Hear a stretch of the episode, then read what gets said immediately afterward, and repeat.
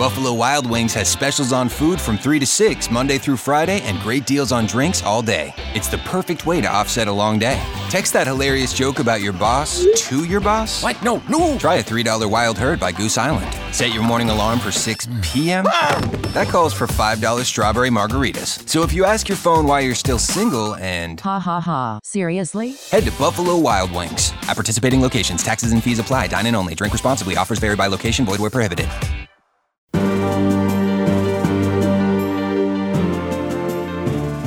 X Zone Nation. Our guest this hour is Jennifer McCallum, along with her husband, Dr. John Bird. They have written one day, one night portraits of the South Pole. Their website is www.portraitsofthesouthpole.com. First of all, uh, Jennifer, I want to thank you ever so much for coming on the show tonight with us and sharing your experiences, and for for both you and your husband for writing this great book and giving people a a, a more personal insight and more more well personal look into the South Pole. So thank you. Well, well, I'm really enjoying chatting with you. Thank you, dear. Um, you, you were telling us before we went to the break that there are people who kind of um, go cuckoo for Cocoa Puffs up there. Yes, that's that's correct. Yes. What happens? How do they act? What do you do with them? Well, I I don't think anybody had any good plans to how to deal with them. I, I think we had to, you know, I I had to deal with it myself. You know, I I remember, um, I, I remember one fellow in particular. Um, he was a really nice guy during the summer, and as soon as the sun set and the station, clo- or well, the I mean the station closed, um, so that was before the sunset. But but he he turned. It was kind of like a dark mask went on him. And I, I remember one day I I accidentally spilled some garbage out in the walkways, and and so I was trying to figure out if I had done it or not, and I was told he was the person to talk to. And then I remember in in front of everybody in the dining hall, he he said to me, "You spilled the garbage on purpose," and then people started tittering, and people thought it was funny. And then the fellow who was in charge of Uh-huh. safety, safety Ryan, we called him, he looked away from me, and it was it was it was scary. And and I think um, and just lots of little things. Like I remember when. Um, we were planning the rescue. That was a huge logistical effort to have the, the plane land at the South Pole. And I remember one of the guys saying, "Oh, that'd be really interesting to have mass casualties." You've were got to be kidding. Oh My dear. gosh. My gosh. Um, just it was just a lot of you know people. They were people would just get really moody, and you you wouldn't be sure what to do. So so a lot mm-hmm. of us, you know, while we had some really nice social times, a lot of us spent a lot of times kind of hiding in our rooms, doing things on our own, or you know, with small groups of people. Tell me about the Long Green Bean affair. well, all right, that that kind of uh, illustrates my craziness. Um, I, I I was a little crazy too, I think. Uh, anyways, I, I, there was a, a small group of science folks on station who late at night would cook up really fancy meals, and and one of their favorite things uh, was long green beans, and so so they used them up, and then they ordered some more. Uh, we had a storage berms, um, and so they, they ordered some more to be delivered with uh, heavy equipment back into the dome, and uh, we unpacked them all. And I remember my uh, the kitchen supervisor, my boss, being a little bit perturbed because he hadn't ordered any of this stuff. Anyways, we put it all away, and then not long, uh, maybe a week or so later, I went looking for the long green beans, and they were gone.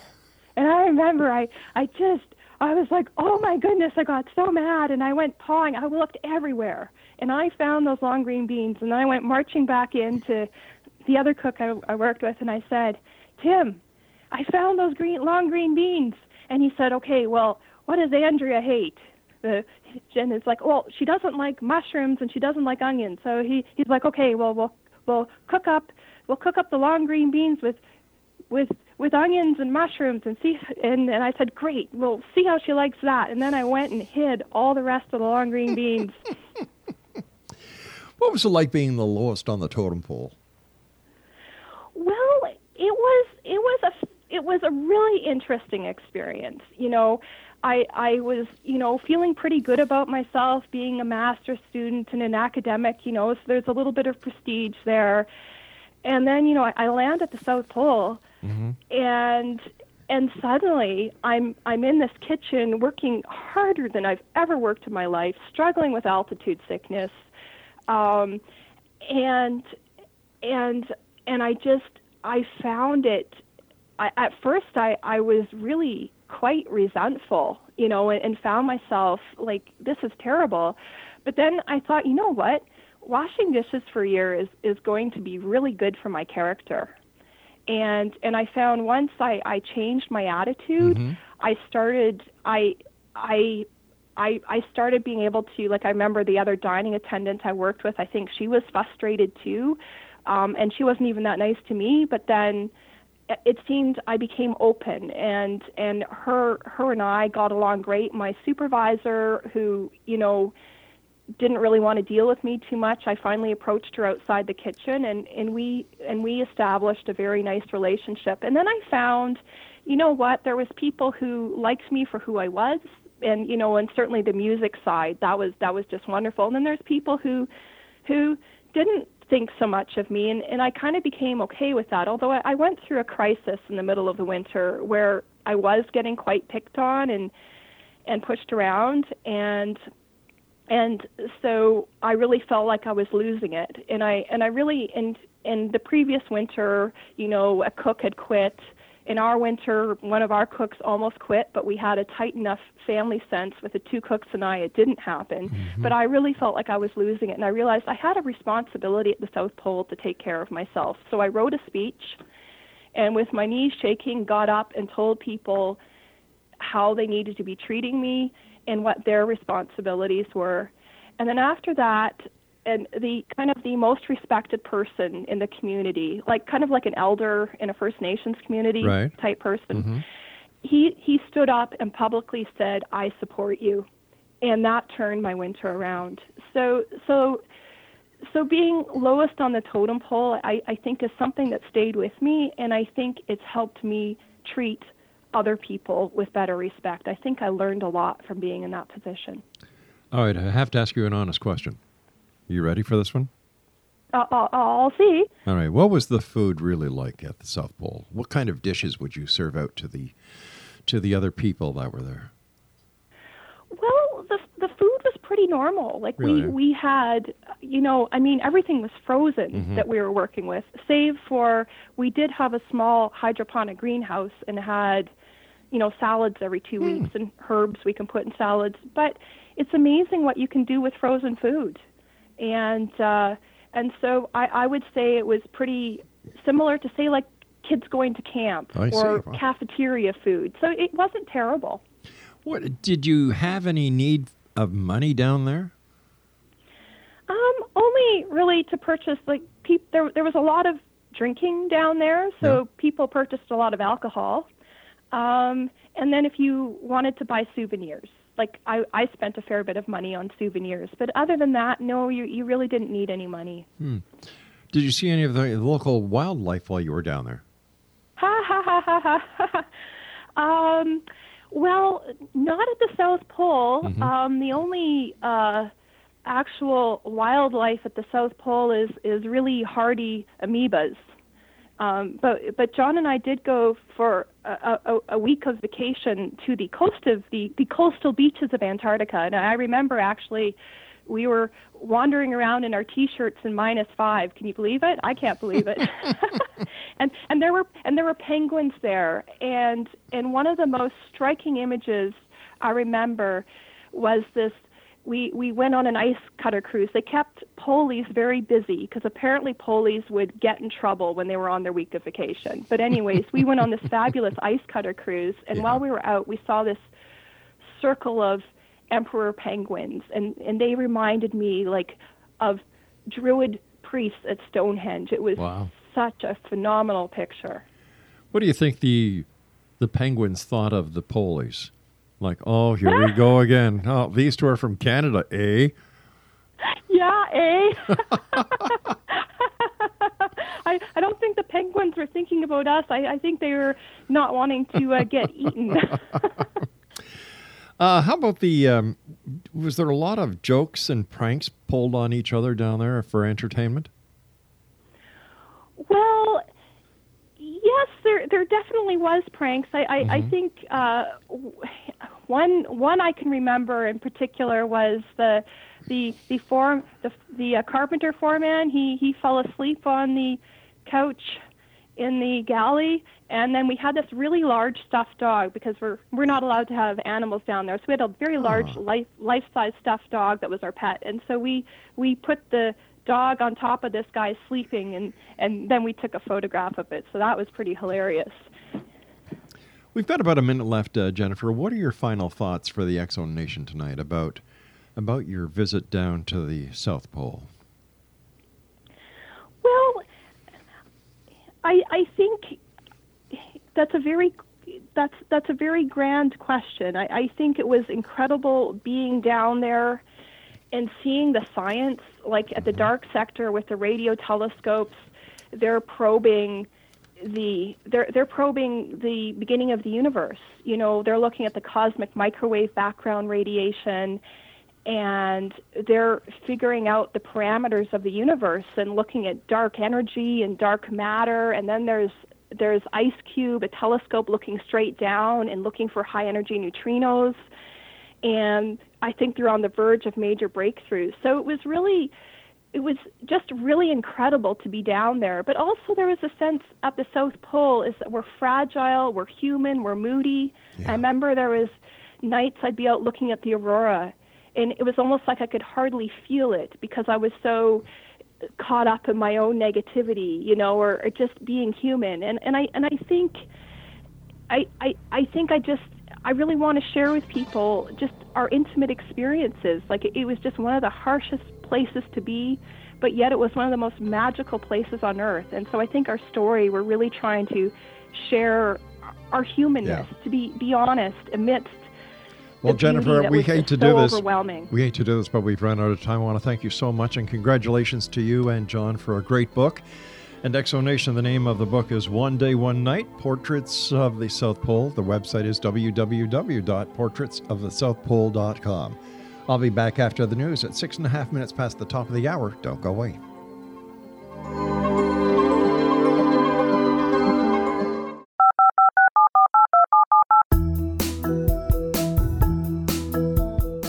Did you know that when you're on the road with limited data or Wi Fi, you can still listen to the Zone Radio Show with Rob McConnell, The Science of Magic with Gwilda Wiyaka, X 1, Dimension X, Space Patrol, and every minute of the X Zone Broadcast Network by calling 213 401 0080, courtesy of Audio Now.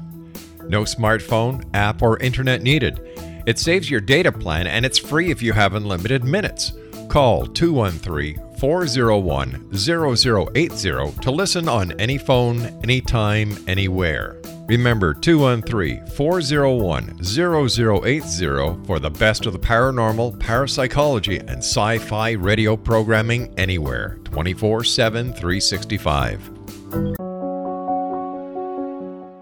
Gwilda latest book, The Science of Magic Book of Mysteries, Volume 1, is the first book in a series based on her writings that open every episode of the Science of Magic radio show. Drawing on the subject matter of each guest and armed with over 40 years' experience in shamanism, 35 years in alternative health, and degrees in psychology and religious studies, Gwilda introduces relevant and leading edge information that supports spiritual evolution and personal empowerment rich with wisdom and inspirational quotes packaged in digestible segments. This is a book that will pull you from cover to cover. It will also serve as a daily inspirational reading for years to come. The Science of Magic Book of Mysteries, Volume 1, is available at our website, tsompublications.com, amazon.com, and wherever fine books are sold. Back in Victorian England, a famous theologian posed a perplexing riddle. Why are the two top personalities in the Bible tagged with the numbers 7 and 11? Academics agree the answer is found in the stunning discovery of a hitherto secret Bible structure explained in a new book called The Genesis Grid. The discovery is so simple that preschool children could illustrate it. Certain claims are hugely controversial and may offend some, but at the X Zone, we've studied this awesome new book and agree with one expert, and I quote These discoveries appear to be beyond coincidence. So, who or what hid this wonderful pattern in the Bible, and what might they do next? Find out more, Zone Nation, and read reviews on www.genesisgrid.co.uk. That's www.genesisgrid.co.uk.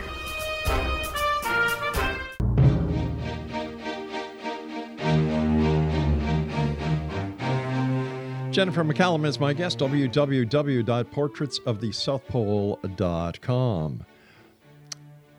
Did you ever have an awe, all inspiring or awe moment while you were down on the South Pole? And if so, can you share it with us? Um, that's that that's a good question. Um, I I think I think most of my real awe moments happened at very ordinary times, and that's for example. I'd have a difficult day, or I'd be feeling frustrated, mm-hmm. or, or that sort of thing. And then I would walk home from work. I'd leave the galley. I'd walk through the underground archways that had the smell of JP8 fuel. And then I would fight with the door latch, which was always frozen, and I would push and shove and try to get it open. And sometimes I it would suddenly open, and I'd fall fall through the door out onto the Antarctic plateau. And then and then suddenly I would just quiet quiet down. My soul would quiet, and I would look up, and there would just be this incredible aurora, or just all the stars, and it would be like I was suddenly in a celestial temple. And I would say repeatedly, that was the most incredible experience at the South Pole. You're flying into the into the base on a Hercules you get off the aircraft and you realize that you are standing at the bottom of the world. What did that feel like? It was it was very overwhelming, um, and I, I, I remember when when we touched down and we were all crammed into the Hercules aircraft. That these aren't fancy commercial liners. We're all sitting on web seating, our our knees pushed together, and somebody marches back the the crewman marches across our knees and then he shoves he he unla- unleashes unlashes our luggage a huge skid and he he shoves it out the back of the plane. So that was and and that was shocking. And then when i tried to stand up uh to walk out of the plane i could barely walk because i was uh so over the weight limit. I had shoved all kinds of heavy stuff in my parka pockets and my carry on, so I could barely walk. Um, and then once I got to the plane door, it was like all these black flies with razor teeth swarmed me. It was the cold was astounding. Like I didn't know it was possible to be so cold. uh, and uh, but once I got off the plane, mm-hmm. I, I I stopped. You know, and we were at high altitude, so I was really out of breath. But I stopped and looked around and it was probably the most incredibly beautiful sight I'd ever seen. And uh, so, so, and I, I fortunately I, I got a I got a ride to the the dome, which which itself was incredible to see. It's an iconic building, a uh, silver geodesic dome. How did you prepare yourself physiologically and psychologically for spending a year down in the South Pole? Well, I I I hate to admit, but they don't really prepare you. Wow. Um, yeah. So also we we didn't have a lot of time to prepare. We had about two months. So I was in the middle of my schooling. John was wrapping up a job studying ozone at the North Pole. Um, so we we had to run around like mad, um, get all our stuff stored, figure out our tax situation, you know, just lots mm-hmm. of really mundane details that that had us running like mad for 2 months until I left. And and then we I did go to Denver, Colorado. Uh, we went um John, I, I got hired first because John was waiting to make sure I got a job. So I was officially hired. So unfortunately, I was the only one who went. But we did go, or I did go on an outward bound course for a weekend with with other hirees. Um, but that's about all we did. And we did do psych testing, and I did have to do. Both of us had to do extensive uh, medical testing. But in terms of really preparing, really understanding what what it was all about, what kind of supplements we might need, that was really quite sorely lacking. What was living there like? What were the living conditions? You know, how did you do your laundry? What kind of TV did you have? How was the internet? Well, um, we, John and I had, because we were a married couple down at the pole, we had some of the most spacious accommodations. So our room um, was about the size of a, a modest master bedroom, not really large, but we had two bunk beds pushed together with office space underneath. We had some drawer space and and a little bit of um, carpet area. So so that that was really very nice. Um, other people had much smaller rooms. So quite a few people in the winter lived in the dome. And then there was also what was called the hypertat, which is kind of like a metal, almost like a, a tiny Quonset hut. In the in the summer, um, there was what was called Jamesways. I, I think they might have been tents from one of the wars or Korean War or some sort of war in the 50s. I'm not sure, but they were canvas. So even though they were heated, that's pretty roughing it. Wow. Um, can can you repeat more of your question there?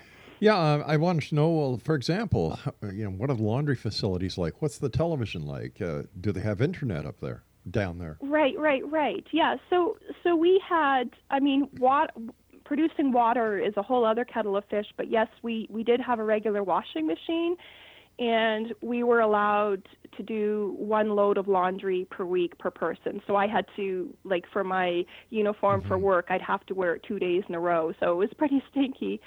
Um, for TV, we we had it was basically uh, VCRs and TVs, so you know videos and and and just watching videos. Um, the internet, uh, we relied on several satellites, and so we had coverage for about 14 hours a day. Sometimes better bandwidth than other times.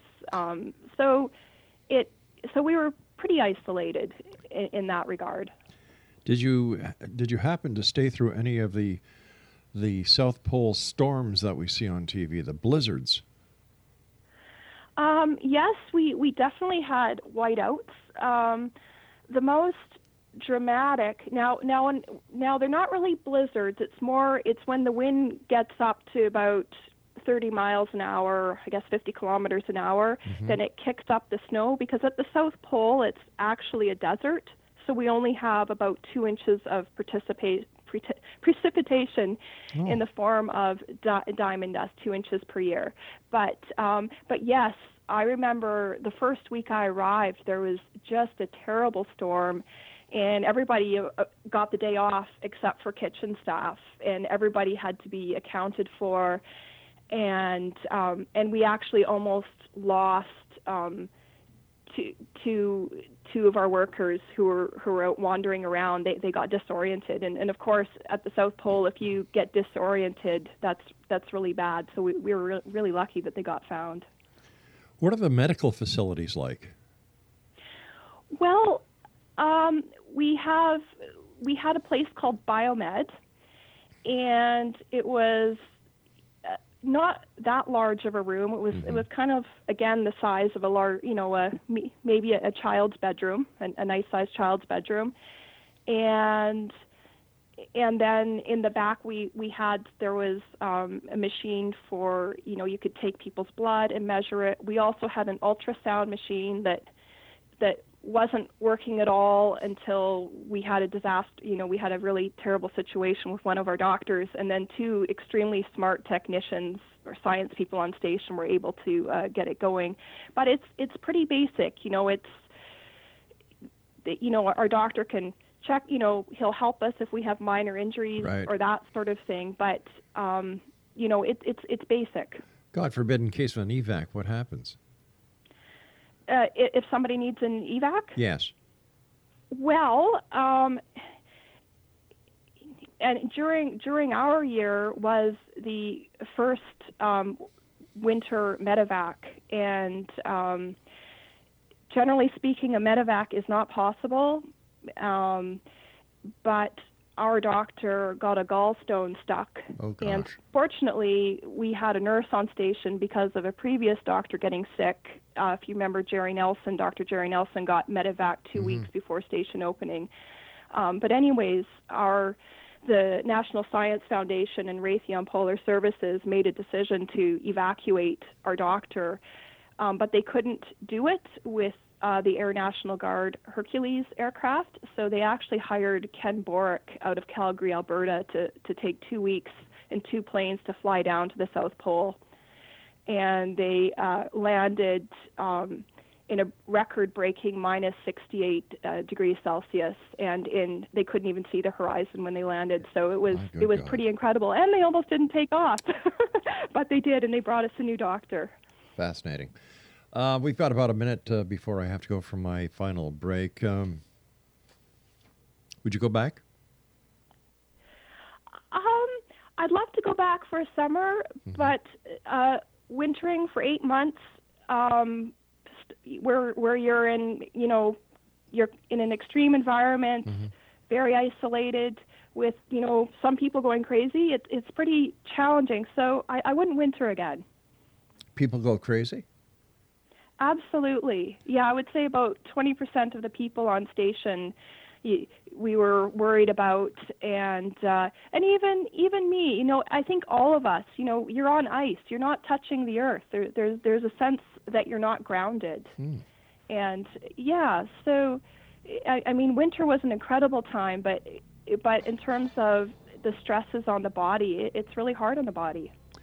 All right, please stand by, and you and I will be back on the other side of this commercial break as you and I wrap up this hour here in the Zone from our broadcast center in Hamilton, Ontario, Canada. Zone Nation, our guest this hour, Jennifer McCallum. She is the co author, along with her husband, Dr. John Bird, One Day, One Night Portraits of the South Pole. Their website, www.portraitsofthesouthpole.com. We'll be back. Don't go away.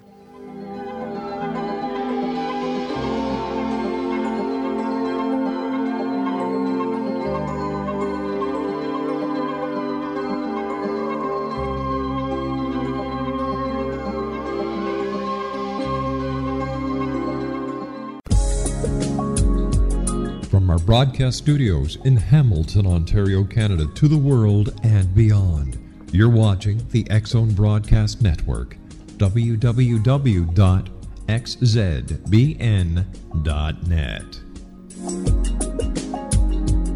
AVS Media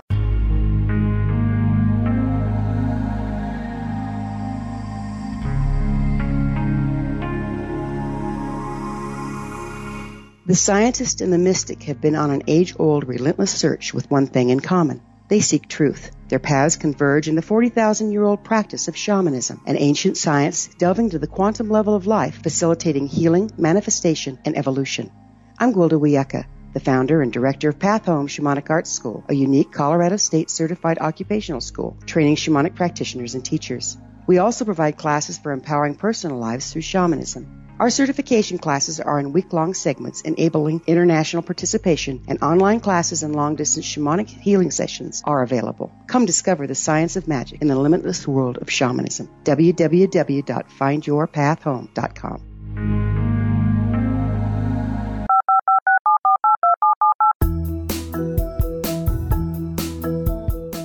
Did you know that when you're on the road with limited data or Wi Fi, you can still listen to the Zone radio show with Rob McConnell, The Science of Magic with Gwilda Wiyaka, X 1, Dimension X, Space Patrol, and every minute of the Zone broadcast network by calling 213 401 0080, courtesy of Audio Now. No smartphone, app, or internet needed. It saves your data plan and it's free if you have unlimited minutes. Call 213 401 0080 to listen on any phone, anytime, anywhere. Remember 213 401 0080 for the best of the paranormal, parapsychology, and sci fi radio programming anywhere 24 7 365.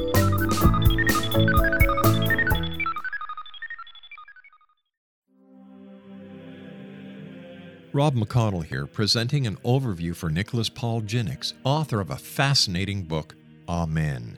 It presents facts revealed by Egyptologists, facts that enable us to understand why Amen is the beginning of creation of God.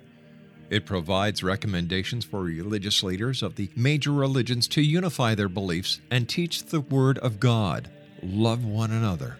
Amen informs people how mankind conceived God it was the Egyptians that developed the concepts of a soul, a hereafter, and Son of God. And finally, after the worship of many gods, they conceived the belief in one universal God, the maker of all there is. For more information, visit www.futureofgodamen.com. That's www.futureofgodamen.com.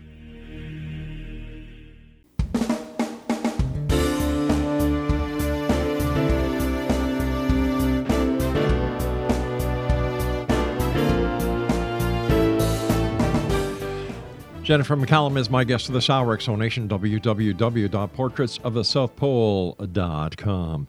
Jennifer, I understand that there's more than one South Pole. That's correct. As a matter of fact, there's six. Uh, would you like me to uh, tell you about them? I, I really would. Sure. Well, I would consider the most significant to be the Earth's spin axis. Um, and it used to be synonymous with the geographic South Pole. Um, so the, the spin axis, um, it's right at the South Pole, obviously, but it it moves in nested circles and, and also in squiggles. So so it's always on the move. Mm-hmm. But there's there's one thing really interesting about it is that you, you can look at it from two reference points. One, you can look at it from the Earth reference point, and it's and the spin axis is is is wobbling around.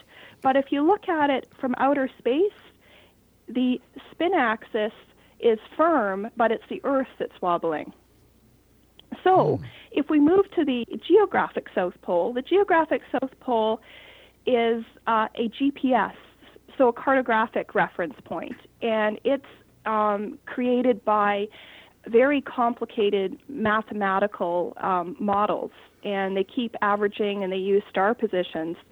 So, so the GPS is a point, so that's 90 degrees south at the South Pole, and that's literally like a, a stake banged into the ground. But again, if you look at it from outer space, actually the uh, the geographic uh, South Pole is wobbling all over the place. So, so it's kind of interesting. Hmm. Um, the next one is the uh, South Magnetic Pole. Now, the South Magnetic Pole wanders, and it is about um, 2,500 kilometers from the South Pole. And so it's where the Earth's uh, geomagnetic lines they uh, go vertical, so they go into the Earth at that point, and and the um, South magnetic pole is based on the motion of the molten metal in the Earth's core.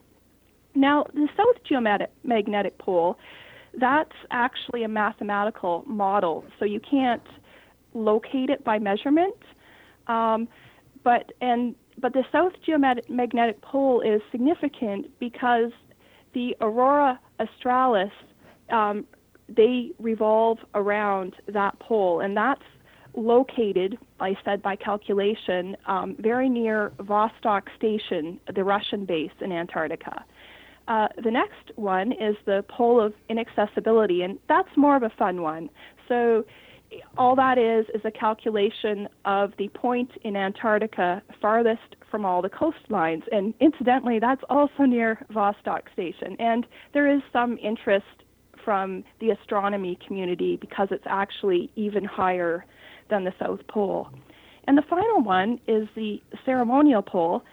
And this commemorates the Antarctic Treaty.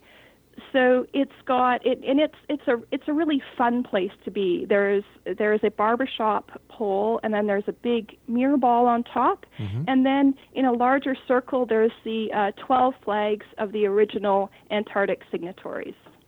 Fascinating. And there you have it. Wow. Yeah. What is so significant about the South Pole to the scientific community?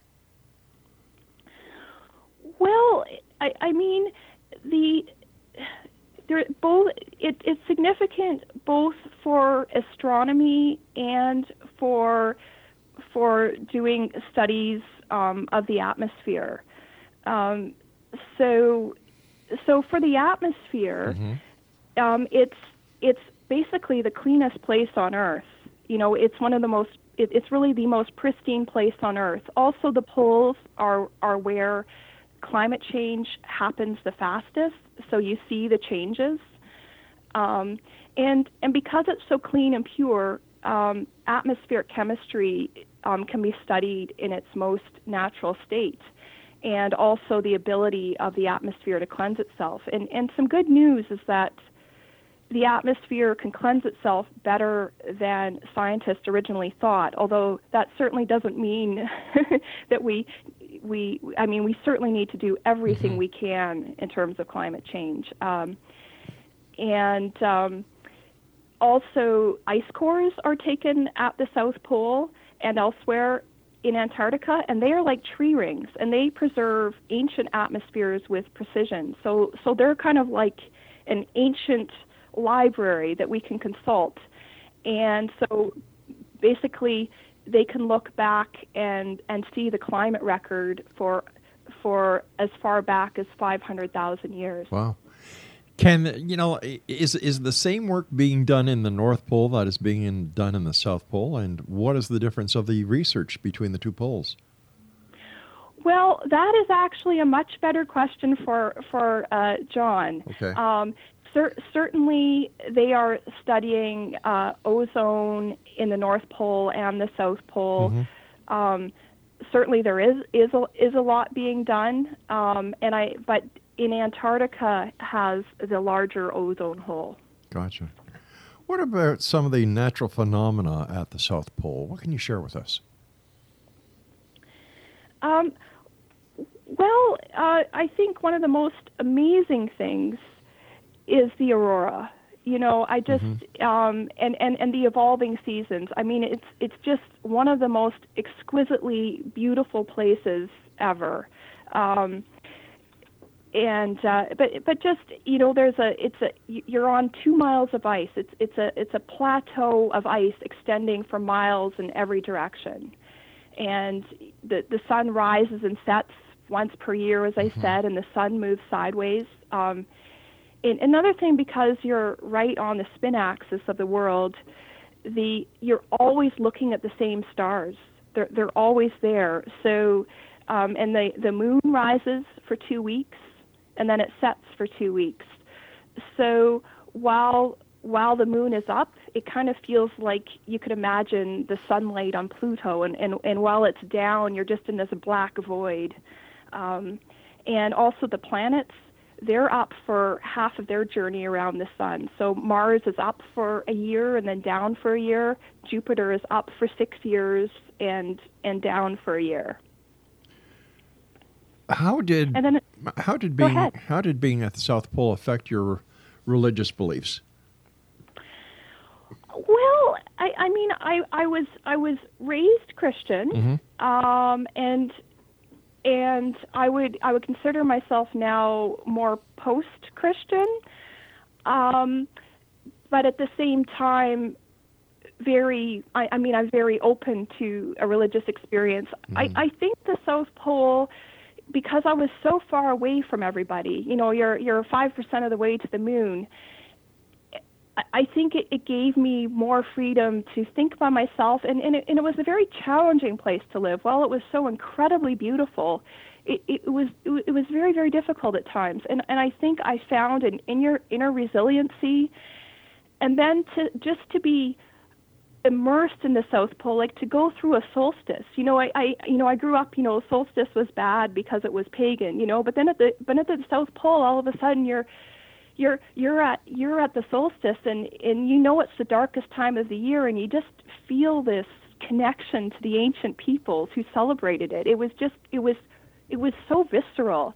And so I, I think somehow I the South Pole helped me kind of let go of the religious beliefs that were negative mm-hmm. and the mm-hmm. negativity inside me. And it just kind of helped me see the universe as a playground, a place that I could explore and, and a place that was safe to be. As a musician, how did your experience at the South Pole affect your music? Um, I'm always drawn to landscapes. I, I like to describe landscapes with my music, mm-hmm. and so being being immersed in the Antarctic landscape, which is kind of just scene. There's no scenery, you know. There's no trees, no rocks. There's just sky and ice. Mm-hmm and and then there's these waves in the snow. And and so it was kind of I, I was always immersed in this in this very I mean it sounds very sparse but it was actually a very rich world to me. It was very inspiring. And there and there was quite a number during during the during the winter um, there was quite a number of musicians on station. And so so I wrote and I did have a composition teacher uh, back in Toronto I'd send send uh, what I was working on to, and then I would do readings with people, and that was such a special experience. Um, I also sang in a quartet and uh, just and practiced. I remember I remember practicing and and and basically crying. You know when when the sun was about to set because I was so frightened of the dark. But but it always seemed like a lot of my experiences were mediated through music, and it would it would calm me. How many people were on the South Pole at the time you were there? Well, the South Pole is divided into two seasons, really, into summer mm-hmm. and winter.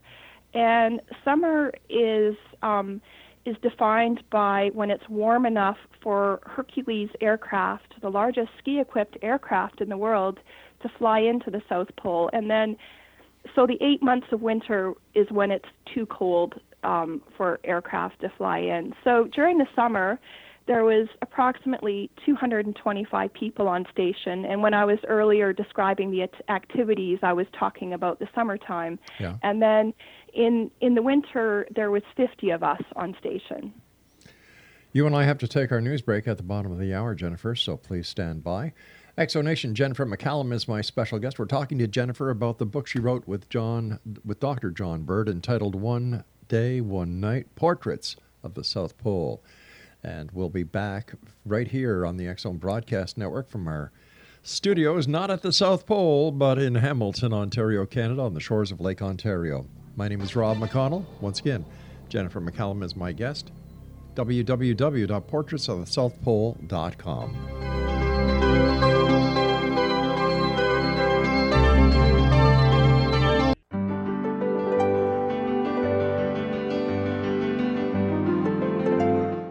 Named one of the world's greatest psychics, Elizabeth Joyce is now giving readings worldwide via Skype.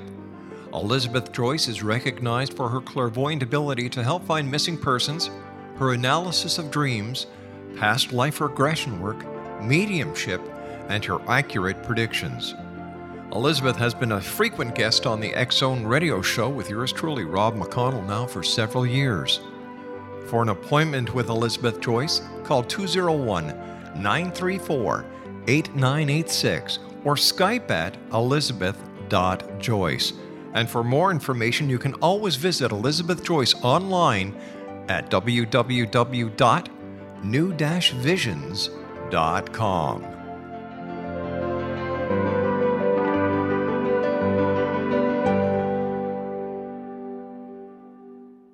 The new nonfiction book, Razor of Madness, is similar to cult movies like Clockwork Orange, Dragon's Tattoo, or The Other Side of Hell. Wayne Morin Jr. and Thomas Lee Howell will expose widespread and systematic deficiencies in this thought provoking tell all novel. Mind control rages among scholars in law schools. Human rights are ignored while thought reform and mental manipulation are accepted practices used as behavior modification. Dr. Louis Jolyon West comes to mind.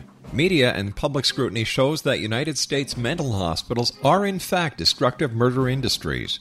Razor of Madness expose novel details this epidemic through an in depth professional and personal investigation.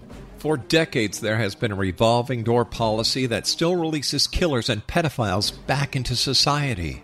The maestro of mind control continues to haunt America to this very day. Razor of Madness is available in paperback or as a downloadable ebook at Amazon.com.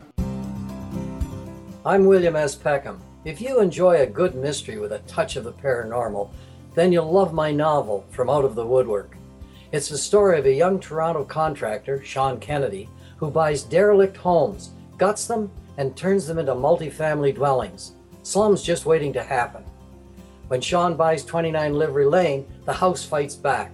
Former owners unexpectedly come out of the woodwork as he starts the destruction. The apparitions come to him when he touches old books, reads hidden letters, rummages through old boxes, finds a locket, or reads a discovered manuscript of a murder mystery. From Out of the Woodwork will take you from 1899 to the horror of the World Trade Center, September 11, 2001. Check out From Out of the Woodwork on my website, www.williamspeckham.com.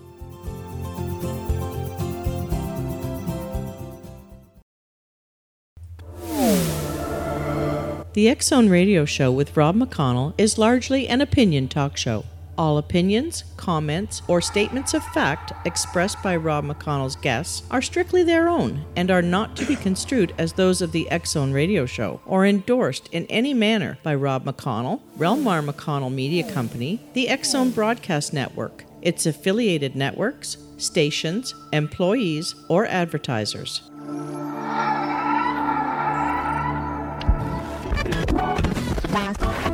All Hit Radio.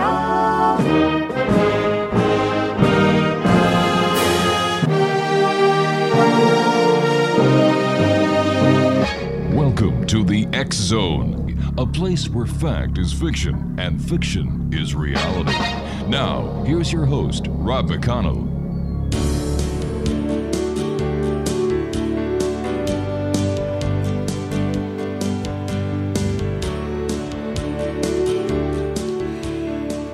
And welcome to the Zone, everyone. I am Rob McConnell, and for the next four hours, I'm your host and your guide as together we cross the time space continuum to this place that I call the Zone. It's a place where people dare to believe and dare to be heard. It's a place where fact is fiction and fiction is reality. And the Zone comes to you Monday through Friday from 10 p.m. Eastern until 2 a.m. Eastern, right here on the Zone Broadcast Network, Talkstar Radio Network, Mutual Broadcast Network, and iHeartRadio. If you'd like to send me an email, xzone at xzoneradiotv.com on all social media sites, Xzone Radio TV. And uh, for all the great programming we have available for you, 724 365 on the Zone Broadcast Network, visit www.xzbn.net. X Zone Nation, my first guest tonight is Jennifer McCallum, along with Dr. John Bird. She wrote One Day, One Night Portraits of the South Pole. Joining me now is Jennifer McCallum. And Jennifer, welcome to the X Zone. Thank you so much. Pleasure to be here. It's great having you. Uh, tell me, tell us a little bit, bit uh, about yourself. Sure. Um, I'm a musician, and I am a church musician currently playing at a couple of uh, local country churches, mm-hmm. and I'm a busy mom raising two daughters. What was the inspiration for going to the South Pole? Well, um, I was working on my master's in music composition, mm-hmm. and one day John burst in the door and said, uh, Do you want to move to the South Pole? And I was completely taken aback, and uh, he explained a little more and said, Well, I was just uh, talking with my old PhD supervisor from the University of Illinois, and mm-hmm. he's offered me a job there for a year. Do you want to go? And I just it was just right out of the blue. I couldn't believe it. And then he really didn't skip a beat and he said, "Well, hurry up and start applying for jobs. You don't have any time to lose and you can think about it while you do that." And and I was like, "Well, okay." Uh and then I did think about it and and I thought, you know, it's been his childhood dream to go to mm-hmm. Mars. So why don't we just why not? Let's just go to the South Pole. I have no idea what I'm getting into, but let's do it. Let me ask you, you, you, you John said apply for jobs starting now. What kind of jobs would anybody apply for down on the South Pole? Well, there's actually uh, quite a lot of jobs. Um, the United States Antarctic Program um, deploys about 5,000 people a year. Mm-hmm. So, science and science tech type people can be funded internationally by the National Science Foundation, and then support staff um, need to be U.S. citizens.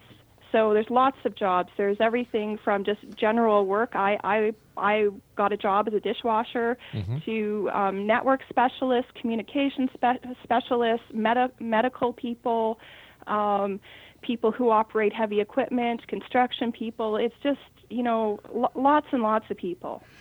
You know, when people think of the South Pole, they think of one of the second, uh, one of the two most cold places on this planet. And to go down there, if I, I must be honest with you, dear, I wouldn't want to go down there. I'm, I, I get, I get cold here in Hamilton, for goodness sake. I probably, fee, uh, you know, freeze my tuchus off down in the South Pole. Um, the title of your book is intriguing. One day, one night. Why is that the title? Well, um, it's because the South Pole is actually at the very spin axis Mm-hmm. of the Earth. Um, different rules apply there. So where we have a 24-hour day-night cycle on the rest of the world because of the that's how long it takes the Earth to spin. Right. The day and the night at the South Pole is determined by the yearly journey around the sun. So a day is actually six months, and a night is six months. Oh my gosh. How did that uh, change in daytime, nighttime affect you physiologically? Um, it was when I when I first arrived at the South Pole. It, it was very overwhelming, and and just this constant daylight. It kind of I almost felt like you know the first week I was there, it was kind of like the sun was following me around. It was always the same height in the sky, and it'd be somewhere else. You know? and you'd go to a party and come back out at midnight, and the, there was the sun, and and it I think it it made it challenging for sleeping. It, it was crazy, and then and then it, when when the sun went down and it was dark all the time, you almost got this gr- sense of being in ground the movie Groundhog Day. You know, the same day after you know or same night, I guess. Living the same day of your life over and over again. It was it was really strange. Although I have to say, the night was one of the most beautiful things I've ever experienced in my whole entire life. Share that with us. Sure. Um, well, um, the, the the night was heralded by the sunset, and the sunset took about two or three weeks, and it was a- just evolving sunset clouds, changing different colors, and then the the final sunset, um, actually, it, the sun when it set, it actually came back up because of um, temperature variations and being refracted up again. And then it was in these gold shimmering bars, and then there was sparkles of purple and green and blue, and it was just this light show that went on for hours. And then, and then the and then it just gra- then dawn or uh, sorry dusk. It it took about two months and until we were in complete darkness and and the sky it, it was it was it was like you were immersed in the sky. It seems at mid latitudes you know you look and the sky is above you. At the south pole it it felt like you were part of it. And there was a, a dimensionality to it and, and subtle colors to it. And then we were also there during um, the peak of the solar cycle, which is an 11 year cycle. So there's a lot more storms on the sun. So that meant the aurora, now down there it's the aurora australis rather than the aurora, aurora borealis, which Mhm. is the northern lights. And they were incredible. It, it's, they, they were brilliant greens and reds and they danced and it was like seeing speeded up clouds and you see shapes in it like i remember you know seeing this trumpet unfurling and and uh and it was incredible How long were you down there? well um i was down there for just a little bit more than a year and john arrived about a month after me because dishwashers were in higher demand What is life like down there? You know, um, what do you do besides work and sleep? Well, uh, during the summer, a, a lot of it was work and then sleep um, because I did work 10 hours a day, six days a week. However, um, there, there was definitely a lot of fun to be had. And uh, when John arrived, we, we got right down to kite photography and really got some incredible aerial views. Now, it was a bit challenging because we lived um, basically right at an airport.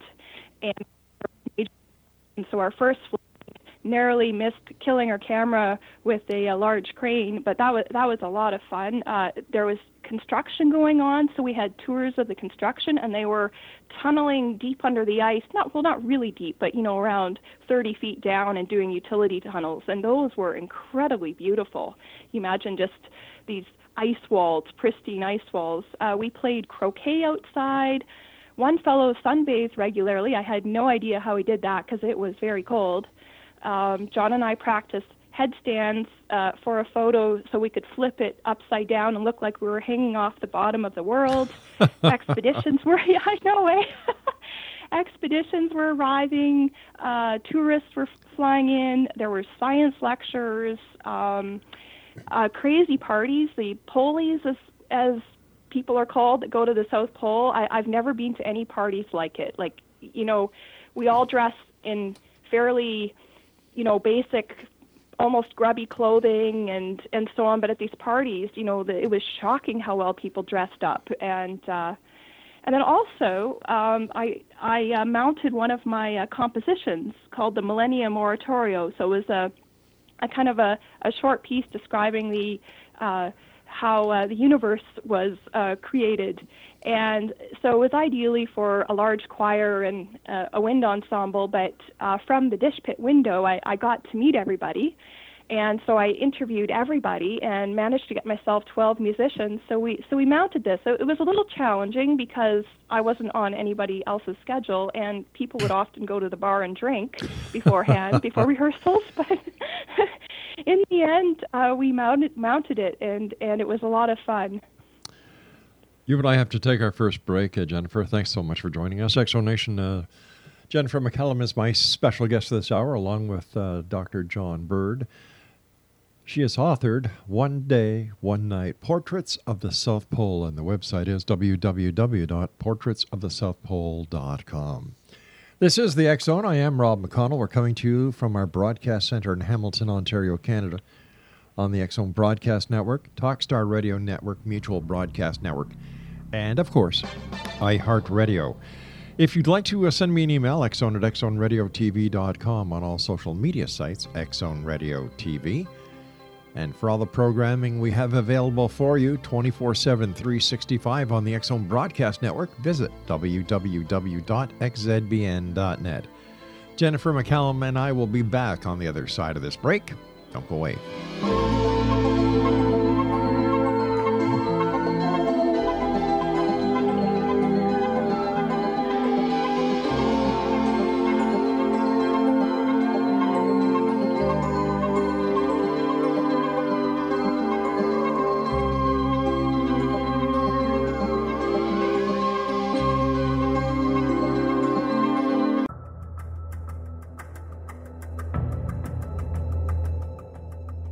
Modern Esoteric, Beyond Our Senses by Brad Olson, consummates the lifeology story about where humanity originates.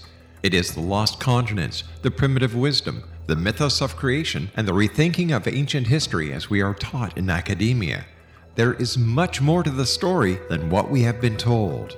As this is the first book in the Esoteric series, Modern Esoteric starts at the beginning of time and accelerates up to this modern age. Future Esoteric is book two in the series and takes a forward looking position ahead of today with an open and honest examination of the ET issue and various unexplained phenomena. To discover the writings of author Brad Olson, visit www.bradolson.com. That's www.bradolson.com.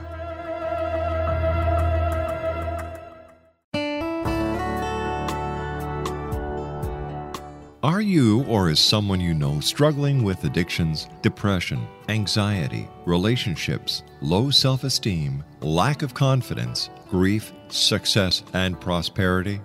Do you know that your subconscious belief plays a big role in the outcome of your hard work? We can help you permanently change the beliefs that may be the reason for your struggles and failures. We care about getting you the return on your investment and the results you are looking for. We can help you be free of the limitations of your past and in realizing your highest potential. We work with people by phone and Skype. For more information, visit us at www.ritasoman.com. That's www.ritasoman.com.